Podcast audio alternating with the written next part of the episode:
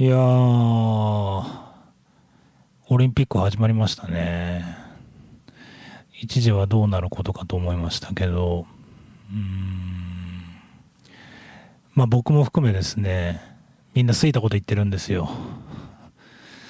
で、まあいろんな意見もあるし、えー、まあいろんな見方があると思うんですけど、まあとりあえずね、こう無事にスタートしたっていうのは、良かったんじゃないかなと思います、えー、皆さん開会式はご覧になりましたか？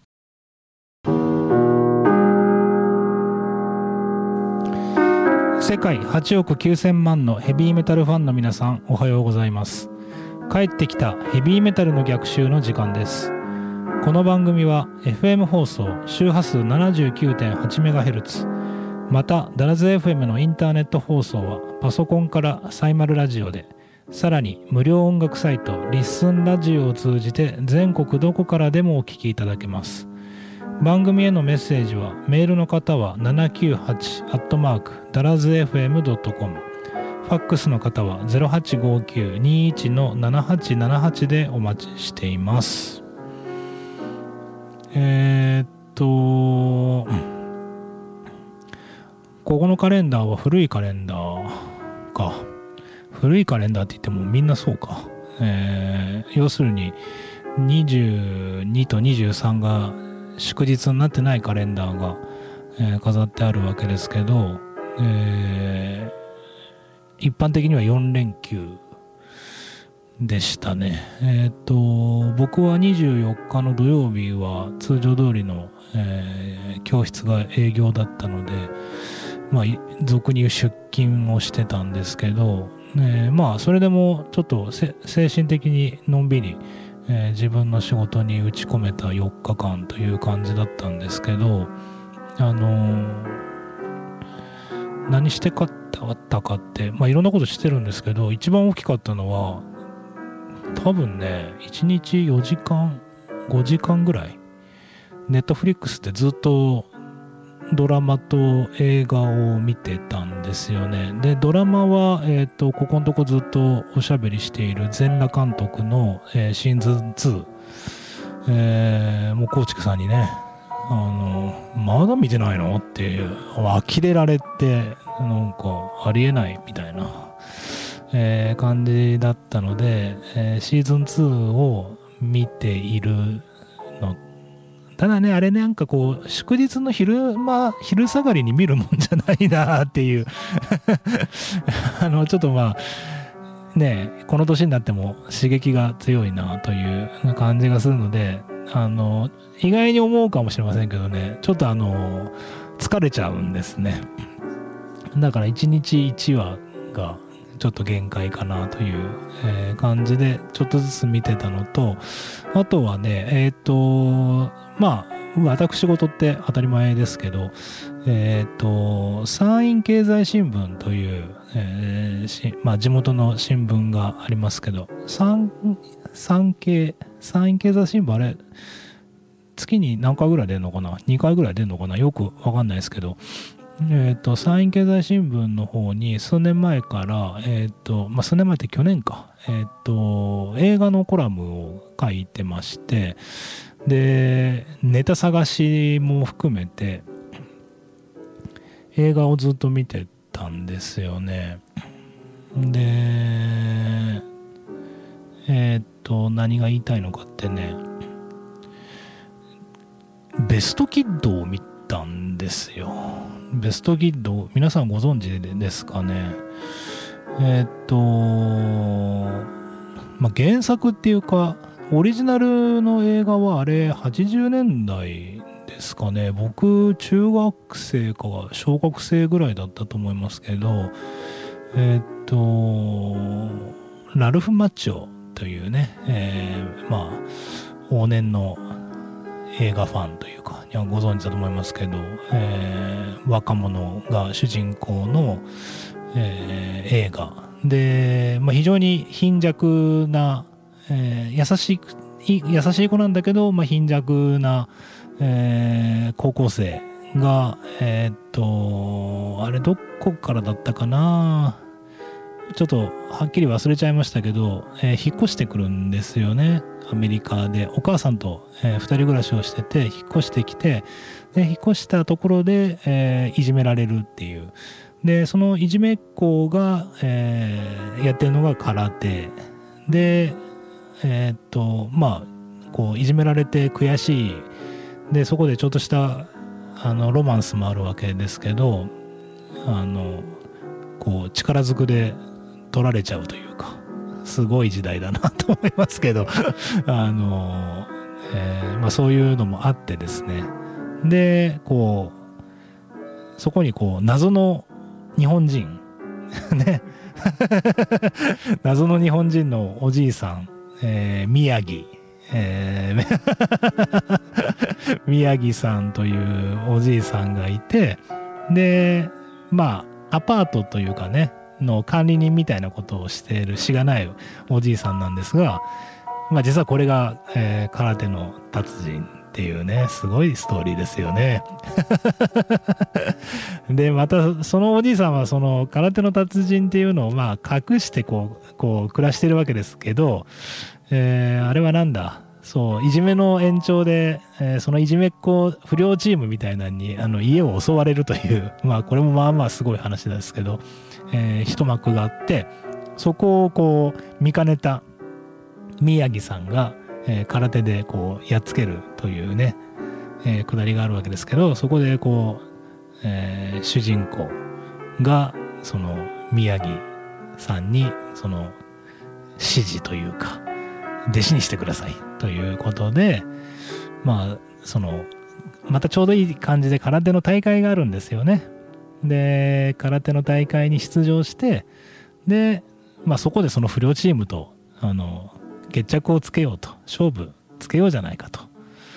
いうまあめちゃくちゃ簡単に言うとそういうストーリーですね。まあ、最後は劇的なあの勝利を収めてで彼女ともねハッピーエンドでまあなんだかんだ言ってその不良チームともまあその水に流すっていうかあれもまあまあ無茶だなと思いましたけど、まあ、みまあ要するにみんながハッピーになってよかったよかったっていう映画でちょっとごめんなさい。僕もあんまり思いつきで今日喋ってるのではっきりわかんないですけどあれ確かプロデューサーか脚本家はあのロッキー書いた人と確か同じだったと思いますけどね。ロロッキーが見たいんだよ俺は大体。ロッキーが見たかったんだけどあのネットフリックスにはロッキーないのね。うん。なかったですね。ロッキーで。あのーランボーはあるんだ。スタローンつながりであのあなたにおすすめでランボーは出てくるんですけど。なんかねいやまあ僕そんなにこのマッチョっていうかこう格闘系の映画が好きってわけでもないんですけどまあ世代ですかね。やっぱロッキーとかこうこうジーンときちゃうんですよね。でロッキーが見たかったけどロッキーがなくてでベストキッドがあってでベストキッド見たんですよ。でまあ面白いなと思うのとでもねその何が言いたいのかってねあのリメイあれベストキッドってあれ1から始まって結局3ぐらいまであんのかな。ねでなんなら女の子が出てくる。ねありましたね。で俺その辺までは見てたんですけどでそっからまあ一段落してあれなんだかんだ言ってアメリカで人気ある作品みたいでその権利をウィル・スミスが買ったんですよね。知ってました？でウィル・スミスが買ってでウィル・スミスが脚脚本っていうかリメイクしてるんですよ。2018年に。あジャッキー・チェーンが出てるやつ。知らないです？うん、ああれ作ったのはウィル・スミスなんですよ。でもっと言えばもっと言えばリメイク版のえっとベストキッドの主人公ってあれウィル・スミスの息子です。やって るんですよ。でなんかさ暇 暇なんで 暇なんか暇ぶりが明らかになるのがちょっとあの何とも言えないですけど暇なんでベストキッド見た後になんかあなたにおすすめとか言ってそのリメイクのベストキッドが出てくるじゃないですか。で俺知らなくてああこれリメイクじゃんと思ってしかもジャッキーじゃんと思ってまあ見ない意見はな。で見たんですよ。めっちゃ面白いですね。ていうかその80年代のその作品がいかに牧歌的だったかっていうのが、えー、とよくわかる。なんかみんなのんびりしてたなと思うんですよね。空手まああの一個ねよくないのは、えー、とリメイク版はね空手キットっていう名前の割に空手じゃないんですよ。まあジャッキー・チェンが出てるんで。カンフーなんですよ。これ空手じゃね空手じゃねえじゃんと思って。うん。めっちゃカンフーなんですよ。うん。でカンフー大会なんですね。だからもうもはや空手キットじゃないんだけどだけどあもうアメリカ人やっぱバカなんだなっていうか。いやだってさベストキットも大概あなんかあアメリカの人って日本人をこんなステレオタイプな感じで見てるんだみたいなね。こんな日本人いねえよとかって思うんですけど宮城さんとか。あ思うんですけどまあまあステレオタイプな描かれ方してるんですけどえー、っとリメイク版のえー、っとベストキッドはもうはっきり日本ではなくて中国なんですね。うん、で制作も中国とアメリカの合同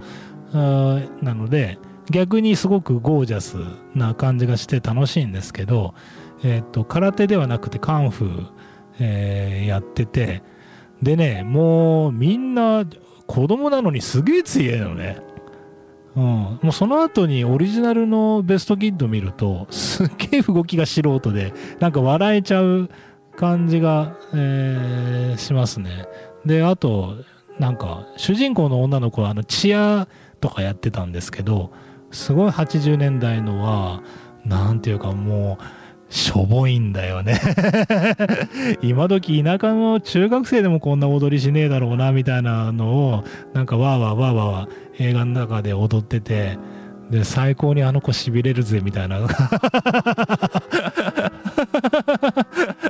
ことを言ってるんであなんかいいなと思って。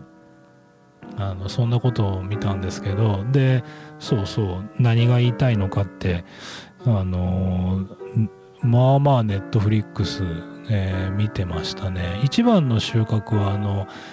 イオンでもやってたんですけどちょっといろいろ忙しくて見ることができなかったグリーンカードあグリーングリーンブックか。グリーンブックっていう、え、アカデミー賞を取りましたよね。2019年かな？2019年度かなんかのアカデミー作品賞を、えー、取った、えー、黒人差別問題1960年代の、えー、映画なんですけどあのまあ詳しくは山陰経済新聞のレビューを読んでもらえたらなと思いますけどなんかそういうその差別がどうしたっていうまあそれも結構まあまあ重たいテーマとして扱われてるんですけどあの全体としてすごいなんか友情とか家族愛とかが描かれててあのまあ最後クリスマスイブに家に帰ってくるっていう話なんですけどなんかクリスマス前に見るとまたいいんじゃないかなってそんなことも思いましたね。あの映画がねいろいろとまあ前回の番組でも言いましたけど本当そのまあネット何でもいいんですよ。えっ、ー、と、ネットフリックスでもいいですし、それからアマゾンプライムでもいいし、それから UNEXT とか、まあいろいろあるじゃないですか。あの、コンテンツというかね、サービスがありますけど、なんか、だってさ、その月額1980円とかそれぐらいですよね。まあ若干ありますけど、2000円前後だと思いますけど、永久に見れますからね。永久っていうか、なんかねえそのとんでもないよね。ねえ作品あるからいやほんとねまあそのまあコロナ禍コロナ禍っていうのもありますけどほんといい時代になったなと思って。だってあれまあまあ映画のこと詳しくなれますよ。なあとねえだってほんとくどいけど朝から晩まで見ててもいいわけですからねすごくいい時代になったなと思いますし、えー、ちょっと、まあ、今更ながらという感じですね。そのネットフリックスが始まって何年にもなってですね、まあ始まった頃からいいサービスだってずっと言ってきたわけですけど、まあ意外に、意外にというか、実際に利用したの、本当僕最近でして、ネットフリックス。で、まあいろいろ仕事も忙しいので、そんな朝から晩までってなかなか取れないですけど、だけど、なんていうかな。こんだけインターネットの環境が整ってると、まあ、例えば通勤とかの、あと休憩時間とか、もう結構 Wi-Fi で、え、あの、イヤホンっていうかね、つけて見てると没頭もできますし、あの、まあ、映画の2時間とか3時間とか大変だと思いますけど、まあ、全裸監督を職場で見ていいのかみたいな話も あるでしょうけど、ドラマとかね、だいたい40分とか CM9 でね、45分ぐらいなので、そういうのを見てると、特に例えばアメリカのドラマとかね、隙間時間に見てると、もうすごい幸せだし、なんか、まあ、教養っていうとちょっと、あの、いささか言い過ぎかもしれませんけど、すごい身につくと思いますね。あのー、まあ、相変わらず日本のドラマも見てますけど、やっぱりドラマとしてのクオリティとかもう全然海外の方が上だし、まあ、この番組でもずっと言ってますように、その、全裸監督がなぜあれだけ人気になったかっていうと、やっぱりその、地上波ではなかなか、まあ、作ることできないですよね。その、もろセックスっていうのを題材にしている関係もあって、なかなかその、えー、地上波では作れないんだけどお金をかけてそのネット系の、まあ、ネットフリックスっていうコンテンツで、えー、発信しているので作り込みのその深度深さっていうのがものすごく深いじゃないですかそういった作品が、えー、日本でも、えー、できるようになったっていうのはあのすごく象徴する一コマだと思っているので、あのこれからああいう作品がね、えー、日本でも増えていく。あの例えば探偵ものだとかうん例えばサスペンスものだとかっていうのであの増えてくるといいなと思うんですよね。あのドクター X とかさあとなんだっけ相棒とか相棒とかあれシーズン今10何とか10いってるじゃないですか。いってる、いってるはずですよ。シーズン13か14ぐらいまでいってると思いますけど、いや逆にさ、ああいう相棒みたいな作品が生まれてるっていうのは希望だと思ってるんですよね。やっぱりシーズン1とかで基本的にみんな終わっちゃうんで、それがあそこまで支持されて、その、続いていくっていうのはいいことだと思うけど、例えばああいうドラマを、その、ネットフリックスとかで、なんかもっと、その、サスペンスとか、ロマンスとかも、もっとグイグイ、こう、深度を深めたようなものが作られていくと、えー、まあ、個人的にはいいなと、えー、そんなことを思っています。さあ、えー、ハロウィン特集をずっと、えー、やってきたわけですが、えー次の曲聴いてもらいましょうか。えー、インデストラクティブ。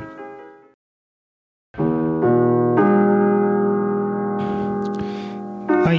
えー、1ヶ月にわたって続けてきたハロウィンのニューアルバム、えー、ハロウィンなんですけど、いかがでしたですかね？なんか、まあ、7月1ヶ月間通して、えっ、と、僕もニューアルバムを聴くことができてでえっ、とまあ基本的なところなんですけど、まあ、この番組やっててあの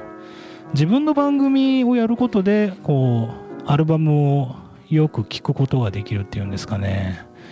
あの、まあ、言い訳でもないですけどなかなか音楽と向き合えなくなってってきてるんですよね。正直に言うと。その対峙できないというか、うん、でまあやっぱりハードロックとかヘビーメタルって呼ばれる音楽僕すごく好きなのであのまあこういう番組を自分でやることであのまあ番組の準備であるとか、えー、いうので曲を聴くっていうのが、まあ、ある種の仕事というか、まあ、義務になる義務化することであのまあ向き合うっていう効果をちょっと狙ってるみたいなところがあるんですけど何が言いたいのかってこの1ヶ月間そのハロウィンのニューアルバムっていうのを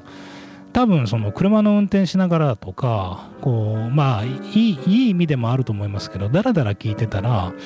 気がつかなかった、ことっていうのがやっぱり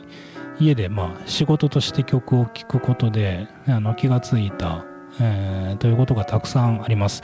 で、まあぜひですね、えっ、と、まあもともとハードロックとかヘビーメタルとかが、えー、そんなに好きじゃないとかっていう方は、例えば1曲目のマスポリューションとか、まあ、はっきり言えばすごい古典的なロックンロールなので、なんか今更みたいなところもあるのかなというえー、気がしないでもないですけど、あのー、かつてねその80年代その90年代のハロウィンのそのまあずっと言ってるように守護神殿っていう歴史的名盤があるんですけどその守護神殿を高校生としてでまあ僕らみたいに中学生として、えー、あのアルバムの衝撃あのアルバムの感動っていうのを共感できてた人でまあこの番組であなんかむしろハロウィンがまだやってることに驚きをあの感じたみたいなことを言われてくださった方もいてなるほどなと思ったんですよね。でまあなんだかんだ言って、まあ、番組やってるっていうのももちろんありますけどまあ僕なんかなんだかんだ言って1日に1回はそのハードロックとかヘビーメタルっていう音楽もっと言ったそういう業界、えー、例えば例えばこれドイツのバンドですんで普段 J−POP とかせいぜいこうテレビから入ってくるアメリカのねポップまああとはせいぜいあの韓国コリアン系のチューンとかしか入ってこないっていう方にしてみたらドイツのバンドのそのニューアルバムってそれが何っていう話っていうのもよくわかるのであのー、あ意外にみんな意外にっていうか確かに逆に当たり前っちゃ当たり前なんだけどドイツのバンドのそのミュージックシーンって普通の人あんま興味ないよなっていうのを思ったんですけどあの僕もそんなに逆にじゃあハロウィン以外のあのドイツのバンドで何知ってるのかって言われると確かにそんな知らないですけどね。でただやっぱりその、えー、と話がこう脱線しちゃいましたけどその守護神殿の頃の感動を覚えている方っていうのにはぜひちょっとまあ聞いてもらいたい。であのハロウィンというバンドが今もってそのドイツではずっとトップランナーなんですね。そのまだやってるっていうんではなくてこう常にドイツでは国民的なアーティストです。でまあちょっと規模っていうか僕もドイツに住んでるわけじゃないので肌感覚わかんないんですけど例えばグレーとかなんか多分あれぐらいの人気だと思うんですよね。市民権的には。でまあグレーも結構もう今シニアっていうかね まあ相変わらずフレッシュなあのショーとかを見せてくれてますけど、まあ、ビジネスモデル的にもなんかグレーってなんか一個成り上がっちゃってるっていうか大御所じゃないですか平たく言えば。っていうのがあるので最近そのロードに出てなんか全国ツアーやってみたいなことあんまされてないとも、まあ、思いますけどでもやっぱグレーってこう人気あると思うしで何が言いたいかってハロウィンってずっとドイツ国内ではずっとトップランナーなんですね。一回もその人気にまあそのカメレオンとかあの Pink Bubbles Go Ape とかで一時この問題視されたこともありましたけど、まあ、そんなのも今となってはもう今は昔ですよね。あの何十年もあるキャリアの中で、まあ、そういう頃もあったっていうだけの話で今でもその国民的なまあ、アイドルではなくてアーティスト、えー、との地位をきっちり守っている中で、まあ、こういうその歴代のボーカリストが全員揃い踏みしたアルバムを発表してくれたっていうのはあのしつこいようですけどその当時の80年代90年代を聞いてその後聞いてないっていう方にはあのぜひ、えー、聞いてもらいたいなっていうそんな作品ですね。あのあともう一個は非常にアナログ的な、えー、作り、まあ、インタビューを読んで気がついたことなんですけどそのアナログ的な作り録音手法っていうのにまあちょっとこだわったっていう。僕ね一回ちょっとこのアルバム聴いた時になんか音があんまり良くないなと思ったんですよね。でなんかちょっとこもった感じがもうしてって。でもなんかそれってあの狙ってたんだなっていうそういうのを気がついてあのあなるほどこういう音作りなのかっていうのも、えー、改めて発見もあってですね。まあ当然えーと、発表されたばかりなのでまだまだ、まあ、聞きどころというか、えー、掘り下げるところはたくさんあると思いますけど、えー、ぜひ多くの方に聞いてもらいたいと思いますので、えー、レコード屋さんって今でも言うんですか、えー、レコード屋さん CD ショップ、まあ、要するに町場の、えー、お店で買うのもよし、まあ、僕みたいにえー、データとか、えー、あとは何ですか Apple Music とかあとは Amazon Amazon Music Amazon で、えー、聞くというのもありだと思いますので、えー、ぜひ聞いてもらいたいなと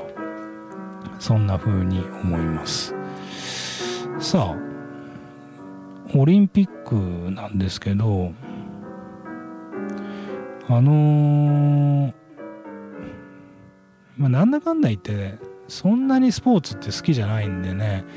まあ、毎回思うんですけど、まあ、例えばさっきあの体操の話しましたけどね普段体操なんか見ますか？あそうかあそうか。浩介さん好きですよね。だけどそのいやまあその個人的なことを言い出したらキリがないんですけど例えばまあ例えばバレーボールだとかあと、まあ、野球サッカーとかぐらいだったらわかるんですけど体操ってそんなに見ないじゃないですか。例えばね。でまあもっと言えば何が言いたいかってそのニッチな競技ってたくさんあってアーチェリーとかもそうですよね。例えば例えばですよ。でまあ金メダルも取ってそれがまあ13歳だっていうだけで今ものすごいニュースになってますけどスケートボードってさ俺あの技とか全く何言ってるか分かんないんですよ。ですごいなっていうのは思うしかっこいいなとは思うんだけどその文章化できないあなんとかなんとかっていう技だよね今のとかなんかコンビっていうんですかその複合技みたいなことやってるとか文法がわからないわけですよ。だからこう語り方がわからないっていうのはまああると思うんですけどまあだけどそんな難しい話抜きにして日本人選手が頑張っているので、まあ、見るっていうのもあると思うんですけど何が言いたいかってねあのそんなややこしい話じゃなくてあのたまたまこう最近晩ご飯が終わったら大体テレビつけるとオリンピックをこう家族で見てるっていうのがあるんですけどあのバドミントンやってたんてかやってるんですね。で俺全然知らなかったけどあの日本人のその女子のダブルス世界ランキング1位とかなんですかね？なんかめっちゃ強いじゃないですか。で、まあ、たまたま僕が見たのマレーシアだったかな？に、まあ、勝つんですけど、あの、まあ、その試合を見てて、で、まあ、僕の奥さんとか子供たちとか、あのまあ一緒に見てるんですけどなんかでもバドミントンってルールよくわかんないよねとかまあそういう話になるんですけど俺あの元バドミントン部なんですよ。元バドミントン部。いやっていうかその小学生の頃なんですけどね。でさあまあ別になんか急に威張るわけでもないですけどあのまあまあわかるわけですよ。でその良さとかあのあやっぱり今すごいことになってるなと思うんですよね。そのスピードとか、まあ、さっきの空手キッドの話にも通じますけどやっぱこうありとあらゆるスポーツがもうサッカーなんかも顕著だと思うんですけどマラドーナの時代と今ってもう全然そのスピードとか戦術とかってもう異次元の空間に行ってるのででバドミントンももう俺だからあれですよ30何年ぶりぐらい小学校の時にやっててで中学校からはもう全然やっていないのでわからないんですけど30何年ぶりにこうバドミントンを見るとまあまあ感動したんですよね。その、うん、単純にかっこいいなと思うしですごくあの何て言うのかなまあほんとかっこいい女子全然お名前も存じ上げませんけど多分すごい有名な方なんでしょうね日本人の選手で。あの活躍をしていてまあ良かったなと思うんですけどその何て言うの家族からの驚き？え？なんかあの人がピアノなんてみたいな話なんですよ。うん、でなんかえ？なんかあなたがバドミントンみたいな。何もそこまでとかって思いますけどあの本当にびっくりされてあの息子がびっくりしたのもまあまあ驚きでしたけどかみさんがあのバドミントンっていう言葉が出てくると思わなかったみたいなにもなんか20年20年以上付き合ってるんですけどあのまだまだ知らないことがあるっていうのは あのちょっと思ったっていうまあどうでもいい話なんですけどね。あのオリンピックが、えー、楽しいという話ですけどえっ、ー、とまあ一個だけまあ問題提起というかちょっと気になってるニュースがまあたくさんあるんですけどあの先週のコーネリアスの。あの、なんかいまだにいまだにっていうかちょっと正直そんなによく意味が分かってないかもしれないんですけどあの、なんかホロコーストをネタにしていたっていうのが理由でなんかいきなりクビになっちゃった人いますよね。小林さん。え小林さんって何する人だったんですか？ですよね。で芸人さんで20年ぐらい前のネタでなんかホロコーストなんとかごっこみたいなのをネタにしててでまあそれが今明らかになってで何をその首というかななっちゃったんですか？あれは。なんそのと開会式？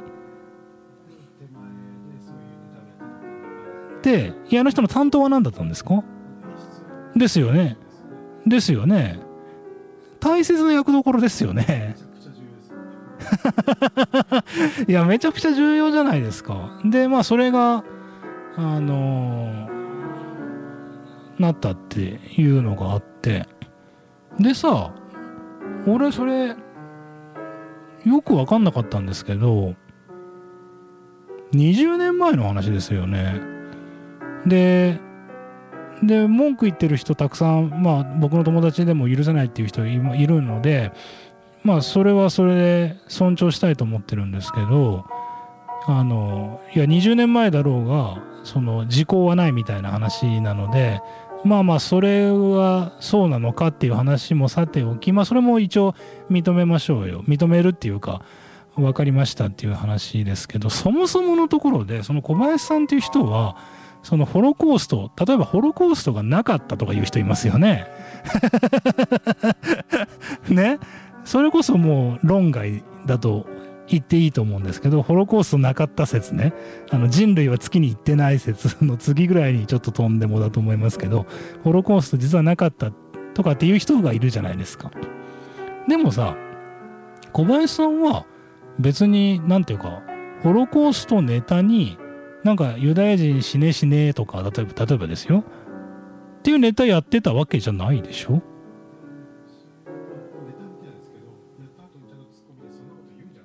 うん。ですよね。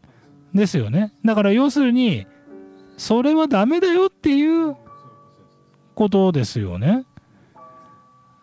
で、なのになんで今やめないといけないのかっていうのがものすごく違和感があります。でも最悪ですね。まあ、最悪っていうかまあ例えばこれに想像しうるあの反論というかはいやそうじゃないんだと。そのオチが落ち着いてるからいいとかじゃなくてなんかそもそもそういうことを題材にするっていうことがまあ例えば不謹慎だとかっていうことなのかなっていうかもうそうとしか思えないですけどですけど仮にそうだとしてまあてか他の若干の理由は何でもいいです。とにかくそのユダヤ人っていうのをネタにするっていうのは良くないことだっていう。この辺まで大体合ってます？まあまあ当たらずとも遠からず。だったらさシェイクスピアとかどうするんですか？ベニスの商人。ねえ。それもろだってあんなのもうだってさ小林さんはさいろいろ数あるネタの1個もっと言ったら10分とか15分っていうそのコントショーの中でのもういろんなそれはあかんやろそれはあかんやろみたいなのの1個としてホロコーストネタっていうのがあるわけですよね。ベニスの商人なんてさ あれだけ長いお芝居の中でテーマあってユダヤ人はケチで汚いっていうお芝居ですからね。それがさ今でもさ人々の心を揺さぶるお芝居なわけですよ。なんでそれはさ問題にならないの？あれをこのなんかユダヤ人の団体かなんかにチクったなんか大臣かなんかいますよね。いやいやいやいやいやもうシェイクスピアの戯曲の公開を全部禁止するとかいやっていうかそっちの方がよっぽど影響力あるわけですからねシェイクスピアの方が。なんでシェイクスピアは良くてさはっきり言ってただの一コメディアンですよ。ね日本の。なんであんなことを受けないといけない道理に合わないだろう。これもうどなたか反論してくださいよ。いやいやいやマジで。思いません？なんかねすごくおかしいなと思いますね。だってしかも誰も得してないですよね。なんか結局開会式さまああの本当開会式よく頑張ったなと思いますね。あれだけ担当の人がねギリギリ土壇場になってなってあのそれは俺だってさアキラとに任天堂の元の開会式見たいですよ。見たかったですよ。まあ残念ながら多分向こうの方が良かったとは思いますよ。素人ながらに想像してさ。でもさこんだけいろいろと不祥事騒ぎみたいなことで NGNG NG ダメ出しダメ出しってなった中よく本当にあの開会式やってくれたなって別の意味で感動するんですけど結局なんか反対とか文句言ってる人って何がしたいんだろうなっていうか全然意味わかんないですね。なんで小林さん辞めなきゃいけなかったか。本当誰か納得のいく説明本当にあの一人でもいいからしてほしいなってそんなこと思いますけど、えー、いかがでしょうか。さあ、えー、最後の、えー、曲になりましたね、えお聴きください、えサイアナイド。